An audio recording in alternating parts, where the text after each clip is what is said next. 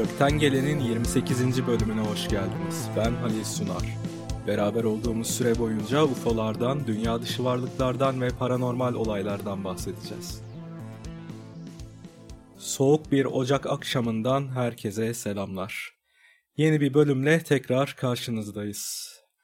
Yine bu arada boğaz ağrısı falan hafiften başladı böyle arkadaşlar. Sesim kötü çıkarsa kusura bakmayın. Eskisi kadar haberini yapmıyorlar ama şu anda yeni bir Covid salgını var. Yeni bir varyantı türemiş. Yani kaç yıl oldu şu illetten hala kurtulamadık ne yazık ki. Geçiren böyle birkaç kişinin yorumlarını falan okudum internette. İlk bir hafta yataktan bile kalkamadım demişler. 2-3 yıl önce de Covid olmuştum ama bu seferki ondan daha beter süründürüyor demiş. Virüs de tabii artık mutasyon geçire geçire iyice garip bir hale girdi. Bu arada belki duymamış olabilirsiniz. Covid virüsünün ilk nereden yayıldığıyla alakalı bir dava sürüyordu Amerika'da. Soruşturma vardı. Çin'in Wuhan şehrindeki bir laboratuvardan yayıldığı ortaya çıktı. Zaten bunu duymuşsunuzdur. Peki bu laboratuvarı finansal açıdan yıllardır kim desteklemiş biliyor musunuz? Barack Obama hükümeti. 2014 yılından itibaren Amerika'dan milyonlarca dolar para gitmiş bu laboratuvara. İnsanlara bulaşabilen mutasyonlu virüsler üzerinde çalışmalar yapabilmesi için. Yani söylendiği gibi öyle yarasalardan falan çıkmadı arkadaşlar. Bayağı bildiğiniz kasıtlı olarak geliştirilmiş ve yayılmış bir virüs.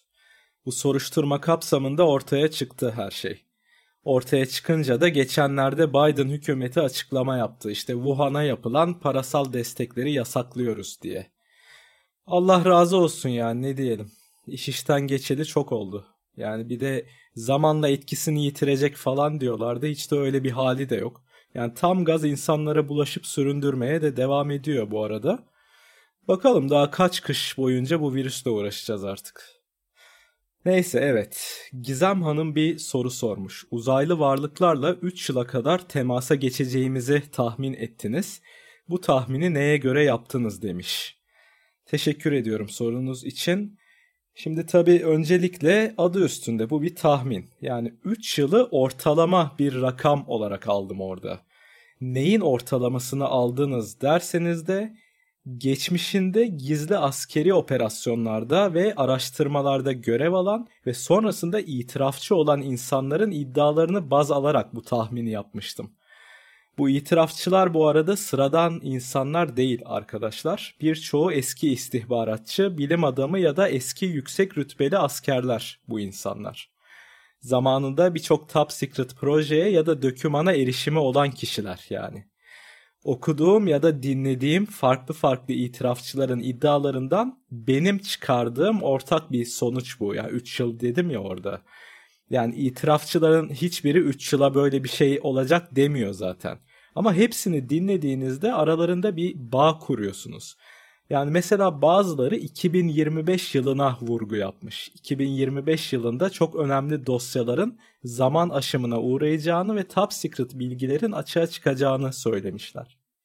Zaten önce Amerikan Senatosu'nda hemen ardından da Meksika Senatosu'nda çok büyük UFO ifşaları gerçekleşti geçtiğimiz sene biliyorsunuz. Yani artık devletler düzeyinde de bazı konuların böyle yavaş yavaş insanlara açıklanmaya başladığını görüyoruz. Ki bunu söyleyen itirafçılar bu iddialarını bundan belki 25-30 yıl önce söylemişler. Yani 90'lı yıllara ait kayıtlar bunlar. Ta o yıllarda 2025-2030 yıllarını işaret etmişler yani. Yine bazı itirafçılar özellikle eski CIA ajanları büyük ülkelerin hükümetlerinin 2025 ile 2030 yılları arasında gerçekleşmesi beklenen çok büyük bir olaya insanları hazırladıklarını söylüyorlar. Ve bu hazırlama işinin 1970'li yıllardan beri de devam ettiğini söylüyorlar. Özellikle Hollywood tarafından ortaya konan birçok uzay filminin senaryolarının gerçek UFO istihbarat belgeleri ışığında hazırlandığını söylemişler. Yani bir başka deyişle son 45-50 yıldır işte UFO'lar veya dünya dışı varlıklar hakkında çekilen filmlerle dünya popülasyonunu bu fikre hazırladıklarını belirtiyorlar. ve büyük buluşma dedikleri olayın da 2025-2030 yılları arasında olacağını söylüyorlar. Benim de tahminim dediğim gibi bu bilgilere göre yaptığım bir tahmindi. Zaten bu kadar önemli olayların kesin tarihlerini bilseydim ben de Baba Vanga gibi kahin olurdum. Baba Halil. ya olmadı. Şarapçı ismi gibi oldu bu da ya. Baba Halil çekiyor yine şarabı falan diye. Neyse evet umarım Gizem Hanım'a da cevap verebilmişizdir bu şekilde. İnsanlık tarihi boyunca meydana gelen bazı büyük felaketlerde yaklaşmakta olan trajedi hakkında önceden bir vizyon ya da kötü alametler gördüğünü iddia eden insanlar olmuştur. Yaşanan büyük kazalardan, depremlerden veya savaşlardan önce bölgedeki birçok insan gökyüzünde garip ışıklar veya canlılar gördüklerini, bazıları ise sesler veya fısıltılar duyduklarını anlatmışlardır. Bu 28. bölümde felaketlerin habercisi olarak bilinen ve siyah kuş ya da güve adam yani Mothman olarak adlandırılan varlıktan bahsedeceğiz. İnşaatına 1972 yılında başlanan Çernobil nükleer santrali o dönemlerde Sovyetler Birliği'ne bağlı olan Ukrayna'nın Pripyat bölgesinde bulunmaktadır. Planlanan tasarıma göre bu santral 12 adet reaktöre sahip dünyanın en güçlü nükleer santrali olacak ve dünyanın gözünde Sovyetler Birliği'ne büyük bir itibar sağlayacaktır. Ancak durum hiç de planlanan şekilde gitmemektedir. Sonradan gün yüzüne çıkan KGB raporlarına göre 1981 ve 83 yılları arasında önceden tamamlanan 1, 2 ve 3 numaralı reaktörlerde önemli teknik sorunlar ve kısmi sızıntılar yaşanır. Çernobil nükleer santralinin hatalı inşa edildiği ve tehlike arz ettiği konusu İstihbarat Teşkilatı KGB tarafından raporlanarak Sovyetler Birliği yönetimine sunulur. O dönemde ülke yönetiminde bulunanlar yapılan nükleer reaktörün düzgün çalışmadığı gerçeğinin gizli kalması gerektiğine karar verirler. Öyle ki bu olayın diğer ülkeler tarafından duyulması Sovyetler Birliği açısından önemli düzeyde prestij kaybına neden olacaktır. Yapılan bütün uyarılara rağmen santralin 4 numaralı reaktörü de 1983 yılında tamamlanarak faaliyete geçirilir. Santral 3 yıl boyunca kör topal bir şekilde faaliyetlerini sürdürür. Ancak 1986 yılının Ocak ayına gelindiğinde santral çalışanları bölgede dolaşan tuhaf bir varlığı görmeye başlarlar. Birkaç işçi gece vardiyasını tamamladıktan sonra eve dönmek üzere dışarı çıktıklarında santralin dış duvarına tünemiş vaziyette oturan karanlık bir figür görürler. Bunun bir kartal veya akbaba olabileceğini düşünerek incelemek için yanına doğru yaklaşırlar. Yaklaştıklarında varlık kanatlarını açarak bir anda gökyüzüne yükselir. O anda işçiler neye uğradıklarını şaşırırlar. Gördükleri bu varlık oldukça uzun boyludur. Uzaktan bir insanın silüetine benzemekle birlikte kafasının üstünde anten benzeri çıkıntıları ve devasa büyüklükteki tüylü kanatları, parlak kırmızı gözleri vardır.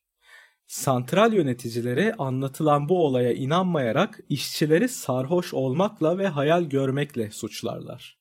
Ancak bu olaydan yaklaşık bir hafta sonra bu sefer kadın personellerden birisi ağlayarak santral müdürünün odasına girer ve korku içerisinde gördüklerini anlatmaya başlar. Mesaisini tamamlayan kadın santralin otoparkında arabasına doğru yaklaşmaktadır. Bu esnada yakınlarda bulunan ağaçların dallarından hışırtı sesleri duyar. O yöne doğru baktığında dalların arasında oturan siyah ve kanatlı bir varlığın parlak yakut kırmızısı gözleriyle kendisini izlediğini görür. Kadın korkudan dona kalır. Varlık kısık bir tıslama sesi çıkardıktan sonra kanatlarını açarak gökyüzüne yükselir ve gözden kaybolur. Sonraki aylarda da bu karanlık varlık civardaki ağaçların arasından sessizce işçileri izlerken ya da santralin üzerinde uçarken defalarca görülür. Santralde çalışan işçilerin yemeklerini taşıyan bir kamyon şoförü de yolda bir anda karşısına bu varlığın çıktığını ve son anda direksiyonu kırarak kazayı atlattığını santral müdürüne anlatır. bütün bu olayların duyulmasının ardından santrale plakasız siyah renkli arabaların gelmeye başladığı ve santralin koridorlarında kimsenin tanımadığı takım elbiseli adamların dolaştığı görülür. Bu kişiler Sovyet İstihbarat Teşkilatı KGB'nin ajanlarıdır. Olaya şahit olan personelleri tek tek sorguya alırlar ve soruşturmalarını tamamladıktan sonra bütün santral personelini ağızlarını açmamaları konusunda tehdit ederek Pripyat şehrinden ayrılırlar. Tarih 26 Nisan 1986'dır. Siyah kuş olarak adlandırılan bu gizemli varlığın ilk olarak görünmesinden yaklaşık 4 ay sonra dünya üzerinde yaşanmış olan en büyük nükleer felaketi meydana gelir. Çernobil nükleer santralinin 4 numaralı reaktörü aşırı ısınma sonucunda patlar ve rüzgarın da etkisiyle daha felaketin ilk günlerinde yaklaşık 10 kilometrelik bir alanda radyoaktif partiküller yayılır. Patlamanın ardından nükleer santralin birçok bölgesinde yangınlar başlar. Bunun üzerine kurtarma görevlilerinin yanı sıra orduda bulunan birçok asker de bölgeye gönderilir. Oluşturulan bu ekipler yaşanan felaketten bir gün sonra derhal çalışmalarına başlarlar. Görevliler etraflarından dolaşmak zorunda oldukları keskin duman bulutları ve ölümcül radyasyon seviyelerine rağmen yardım edebilmek için sağa sola koşturmaktadır. Bunun sadece reaktör çalışanlarının değil, binlerce ve belki de o coğrafyada yaşayan milyonlarca insanın iyiliği için yapılması gereken bir iş olduğunu bilmekte ve tehlikelere aldırış etmeden canla başla görevlerini yerine getirmektedirler. Kurtarma uçakları ve helikopterleri herhangi bir özel ekipmanları olmadan yanan reaktörün üzerinden uçarak çıkan yangınların söndürülmesi umuduyla aşağıya tonlarca kum ve kil dökmektedir. O gün yangın helikopterlerinde görev alan askerlerin birisi de Çavuş Valeri Smenov'dur. Kendisi daha söndürme çalışmalarının ilk günü olmasına rağmen boğazındaki ağır metalik tadın gitmediğini ve kendisini oldukça halsiz hissettiğini fark eder. Askeri talimat kitapçıklarında öğretilen hiçbir önlem bu radyoaktif yangına ve bulutlara karşı işe yaramamaktadır. Çavuş Simenov'un görev aldığı helikopter ateşin üzerine dökeceği kumları yüklendikten sonra günün son sortisini yapmak üzere havalanır. Reaktörün üzerine yaklaştıkları esnada helikopter sanki yan taraftan bir darbe alırcasına bir anda sağ tarafa doğru yatar. Simenov dengesini kaybederek kafasını helikopterin paneline çarpar sinirlenir ve doğru düzgün kullanmaları konusunda pilotları uyarmak için pilot kabinine doğru yaklaşır. Bu esnada pilotların hayret ve korku içerisinde adeta kilitlenmiş vaziyette önlerinde uçan bir şeye baktıklarını görür. Smenov pilotların işaret ettiği şeyi izlemeye başlar. Dumanların arasında uçan çok büyük boyutlu, kanatlı ve siyah renkli bir varlık açık bir şekilde görünmektedir. Kısa bir süreliğine helikopterle bu varlığı takip ederler.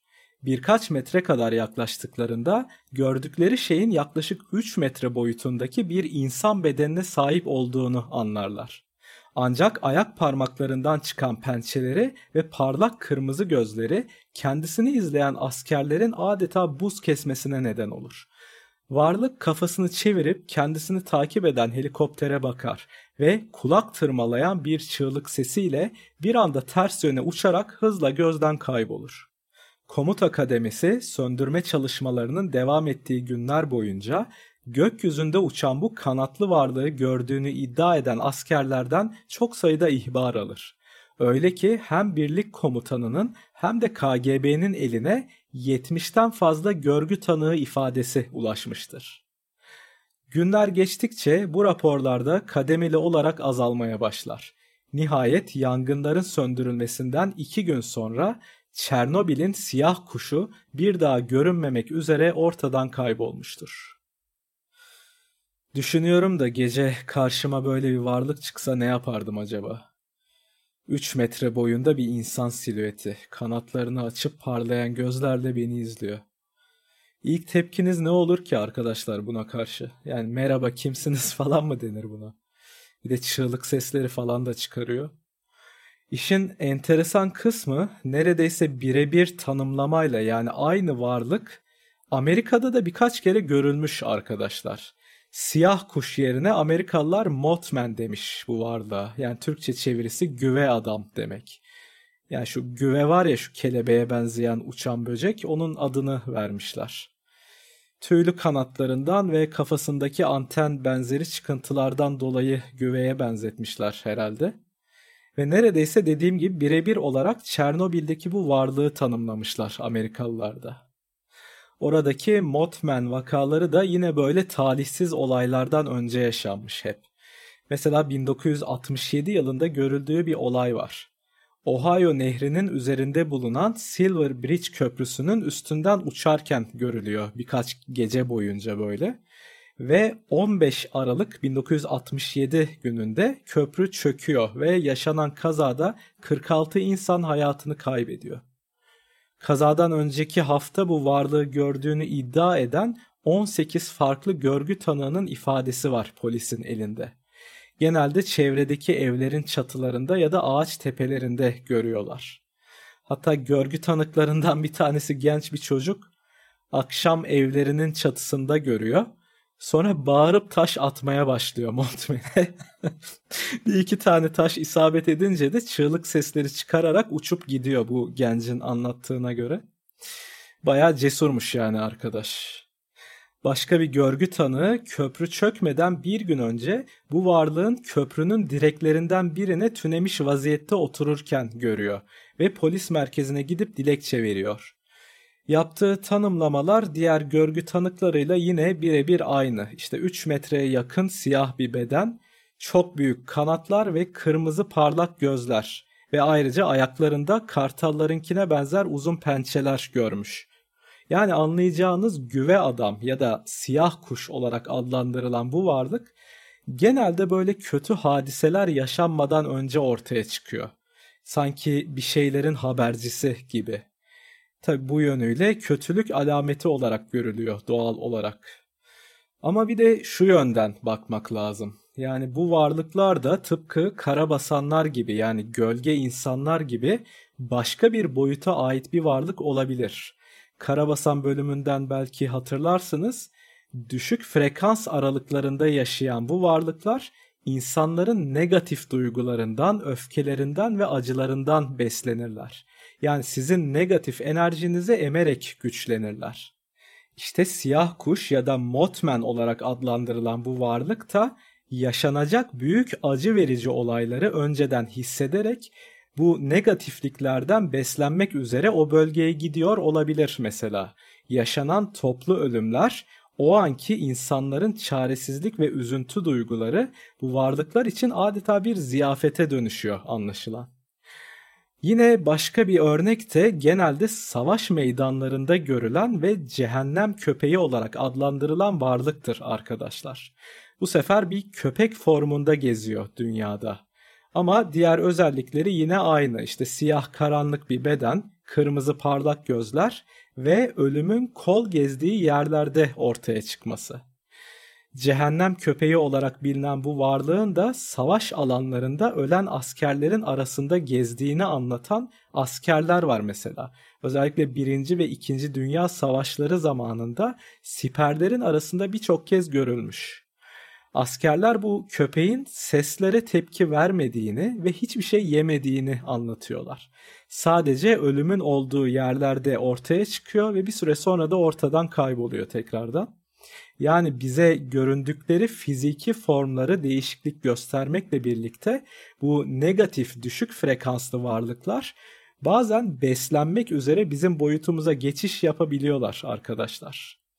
Mümkün olduğunca pozitif bir insan olarak kendinizden ya da en azından evinizden uzak tutabilirsiniz. Aşırı öfkeli ya da üzücü davranışlardan ya da işte ruh hallerinden kendinizi uzak tutmanız gerekiyor. Buna rağmen yine de bir yerlerde denk gelirseniz artık gözlerine çok bakmadan böyle hafif hafif uzaklaşmaya bakın. Ya da yere çöküp bir dua da okuyabilirsiniz orası size kalmış. Üçüncü seçeneğiniz de var. O da o görgü tanığı gibi taş atmayı da deneyebilirsiniz. Ama tabi bu seçeneği şahsen tavsiye etmiyorum. Aslında zaten yaşanan vakaların hiçbirinde ne Mothman'in ne de cehennem köpeğinin insanları öldürmek üzere hareket ettiğine dair de bir kanıt yok.